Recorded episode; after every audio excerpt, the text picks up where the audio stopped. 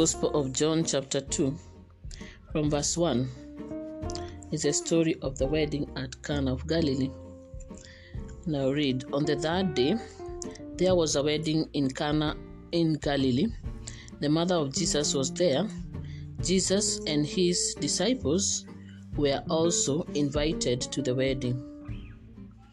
When the wine ran short, the mother of Jesus said to him, "They have no wine." Jesus said to her, "Woman, how does your concern affect me? My hour has not yet come." His mother said to the servants, "Do whatever he tells you." Praise God. And then there's another scenario that we are going to look at in the Gospel of John chapter 11 from verse 1. Now a man was ill, Lazarus from Bethany, the village of Mary and her sister Martha. Mary was the one who had anointed the Lord with perfume, oil, and dried his feet with her hair. It was her brother Lazarus who was ill. So the sister sent word to him saying, "Master, the one you love is ill." When Jesus heard this, he said, "This illness is not to end in death, but is for the glory of God, that the Son of God may be glorified through it." Now, Jesus loved Martha and her sister and Lazarus. So when he heard that he was ill, he remained for 2 days in the place where he was. Praise God. Then after this, he said to the disciples, "Let us go back to Judea." Let us pray. Father, in the mighty name of Jesus, we bless you, we honor you, we worship you. We enthrone you above every situation, above every circumstance in our life. We pray that, Lord, you may teach us something new in your word that is going to help us to be transformed from inside out, to have our mind focused on you and our eyes fixed on you for the greater glory of your name. In Jesus' name, we pray with thanksgiving. Amen. So we are looking at two different scriptures that are revealing to us something that is very similar. These two scriptures are talking about Jesus doing two miracles. In one family where he turned water into wine, he was invited. They had no clue what he would do, even the disciples. But the Bible records that his mother Mary was already there.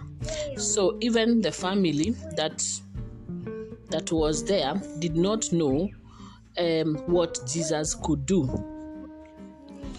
So the presence of Jesus there was much needed because they had a situation that needed his intervention, and there was no way that somebody else could have done it. So it was Mary, the mother of Jesus, who told Jesus what was happening or what was going to happen. It was a situation that was going to bring shame to the bridegroom. And the Lord's intervention protected this family from shame that would have come upon them, even though they did not have a clue, or he did not have a clue what was going on. He was just busy attending to the guests. The other family, the family of Lazarus, they already knew Jesus. They had a relationship. In fact, we just read that now Jesus loved Martha and her sister and Lazarus. So this particular family knew about Jesus. They were close to Jesus. Jesus was close to them. They knew about it, and that is why they expected Jesus to come when they sent a word that your friend Lazarus, the one you love, is sick. But do you know, it is funny that the Lord, he says that he loved them, but says, so when he heard that he was ill, he remained for 2 more days in the place where he was. And we are bound to question, so if Jesus loved them, why did he have to remain? You see? But what we come to find out is that it was a situation that Jesus was going to use to reveal the glory of God in a very mighty, mighty way. They were used to Jesus healing, you know. He had healed so many people, and they knew the usual and the common. They expected the same to happen, but he had a different plan, which was a divine plan for the glory of God. The situation, you know, meant that Lazarus was going to get sick and die, but then Jesus comes and resurrects Lazarus and the word spread everywhere. It was something that had not been seen or known. However, he did it for the glory of God. And we know that they did not even know the other aspect. They did not know, even this family that knew Jesus, they did not know that he was and he is the resurrection and the life. He didn't just come to heal, he also came to resurrect. So Jesus comes to show the divine side of him to this family and to the world through this family. But it also meant that they had to go through suffering. They had to go through this kind of a situation that was just too bad.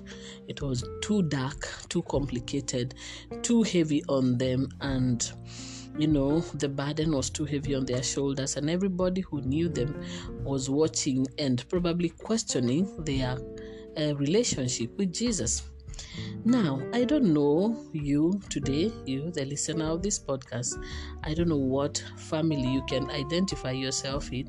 I don't know which situation you can identify your circumstance with at this point in time, because the Lord is revealing two different circumstances. One that the family did not have a clue.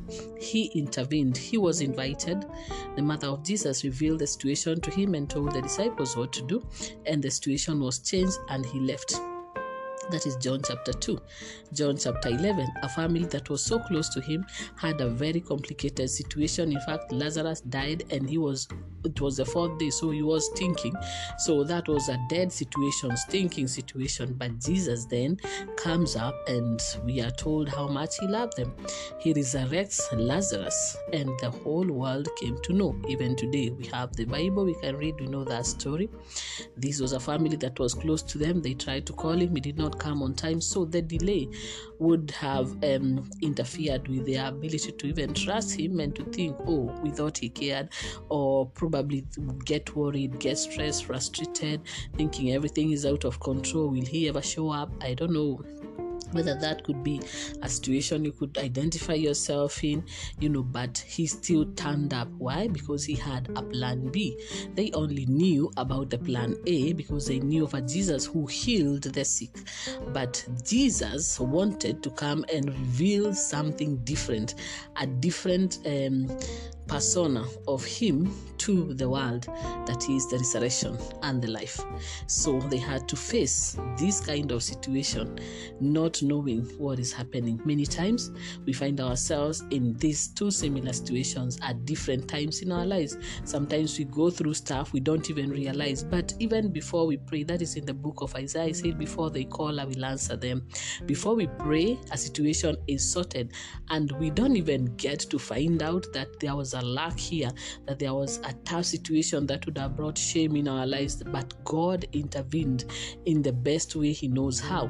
Or we find ourselves in a situation like the life of the Mary's family, Lazarus family, where probably you have a relationship with Jesus, but then you get to a situation that gets really bad, so bad that it seems like there is no turnaround, that, like nothing can rescue that situation. And we have prayed and we have believed, but still it is not changing. But one thing we need to know, that as long as this word of God is alive and active, these are situations that will come to us at some point in our lives. So we have to turn to God and know if it is not happening according to our timetable, according to our own expectation, according to our plan, it doesn't mean that God cannot hear. It doesn't mean that he will not answer. It doesn't mean that he will not show up. He always has the best plan in mind. He always has the best plan. He says, I alone knows the plans for you. In Jeremiah 29:11, plans for your welfare, not for who, plans to give you a future full of hope. So any hopelessness situation that could be prevailing in our lives does not mean that God does not care. It only means that it is a setup for Jesus to show up and to show off his other side that probably we might not have known or experienced, and that situation, the delay in that situation and circumstance, the delay in having our prayer answered in that circumstance could be not what we imagine or expect, because the Lord wants to reveal His glory. Both of these situations, we are told they happened for the glory of God, but only He can choose how He wants His glory revealed. So we are meant to be open to have Him do His will in our lives. When we pray, we are meant to pray and surrender and to accept His will. It is not easy sometimes, because even like this situation of Lazarus was not an easy situation for Martha and Mary and those who are there, but Jesus still showed up, he still came, and He came on time, according to His divine time, not according to human time. The moments when you think He's already late, it doesn't mean He's late. It only means that we have to yield to His way, His will, and His purpose. In both situations, and both families, and both the circumstances that have been presented to us were allowed to happen for the glory of God, it means that we are also bound to find ourselves in similar situations, things that are maybe beyond our control, whether we know or we don't know, but for the glory of God. The Bible reminds us that Jesus never fails, that whoever puts their trust in Him will never be disappointed. That word remains as true, because His timing is not in accordance with our timing. 1,000 days could be 1 day to Him, 1 day could be 1,000 days.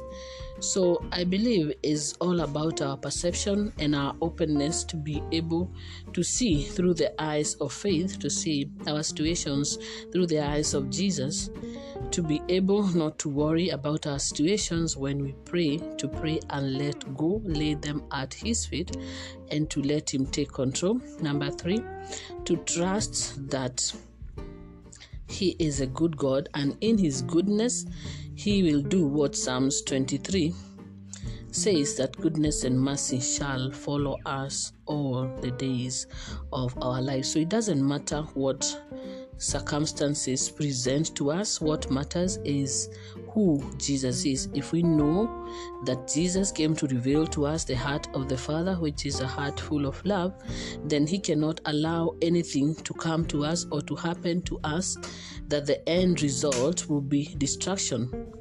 He will always intervene. Are we open enough to embrace His purpose or His will in our lives? That's the question.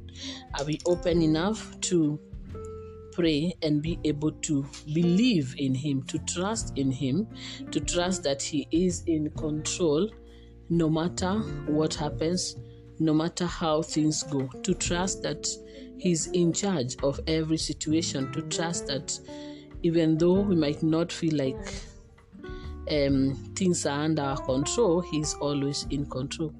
Even though we might not be able to put a finger on what is going on and be able to come up with a solution, that He is the answer to every problem. We have seen Him answering these two different problems in these two different families in a very interesting way. And we know that the end of this chapter 11 about Lazarus is the fact that Lazarus was raised to dead. So this dead situation, this stinking situation, was raised back to life. He is the giver of life, and nothing and nobody can take it away from you and I unless He says so. Whatever the Lord allows us to go through, whether we know it or whether we do not know, whether it's painful, whether it's challenging, whether it's whatever it is that we go through, only what He allows. He is in charge. He is the King of Kings. And if He allows, then He can make something good out of that situation. So instead of being frustrated, we pray that the Lord will help us to accept what the circumstances of this life present to us, to offer them to God in prayer and to surrender at His feet, not to allow them to control our mind or our heart or our perceptions or our relationship with God, but to choose to trust Jesus through everything, to choose to trust Him. and to trust in his love for us, no matter what happens. Just because we are going through a tough time, it doesn't mean he doesn't love us anymore. Just because we are going through a need, it doesn't mean that his love has diminished. It doesn't mean that he doesn't care anymore. You know, the more even the challenge, the greater the love, because he knows that we cannot manage it with our own ability. He knows that it's just too great for us to be able to handle. So he will show up. And with faith, with that faith as small as a mustard seed, trusting and believing that there is nothing that he cannot do, that whatever he allows to happen, he has a greater plan in place. We shall offer our prayer and pray that the word of God will become alive in our lives and guide us through this day and through our life situations. Father, in the mighty name of Jesus, with thanksgiving, we offer this day, we offer this word that you have spoken to us. Thank you, Lord, for teaching us something new from your word. We pray that you may help us to have our hearts transformed for you, Lord, our perceptions, our heart perceptions to be directed only to you, Jesus, that we may not be distracted by the things and the circumstances that present themselves to us as complicated and difficult in our lives.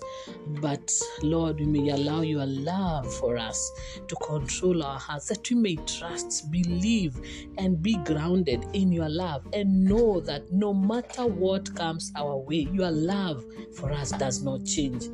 Your love for us will never change. You already proved to us, Lord, by dying on the cross of Calvary, by shedding your blood for us. Lord Jesus, you already proved to us how much you care, how much you love us. And by resurrecting from the dead, you have brought to us this knowledge that life is a gift from you, that you are the giver of life, that there is nothing you cannot change in our lives. Help us, Lord, to trust you. Help us, Lord, to trust you when everything seems to speak differently in our lives. When circumstances present to us a situation that is impossible, help us to trust you, Lord, through everything that comes our way, through answered prayers, through unanswered prayers, through delays of prayers and petitions, through everything that we know, through everything that we don't seem to understand. Lord Jesus, we place our trust in you. We consciously declare, Lord, in accordance to your word, Jesus, I trust in you. Jesus, I trust in your word. You are the living word of God. Your promises are yes and amen. You are a miracle-working God. You care for us. You love us. And we shall not believe otherwise. We give you glory. We give you honor. We give you praise. It is in Jesus' name we have prayed with thanksgiving. Amen. In the name of the Father, the Son, and the Holy Spirit. Amen.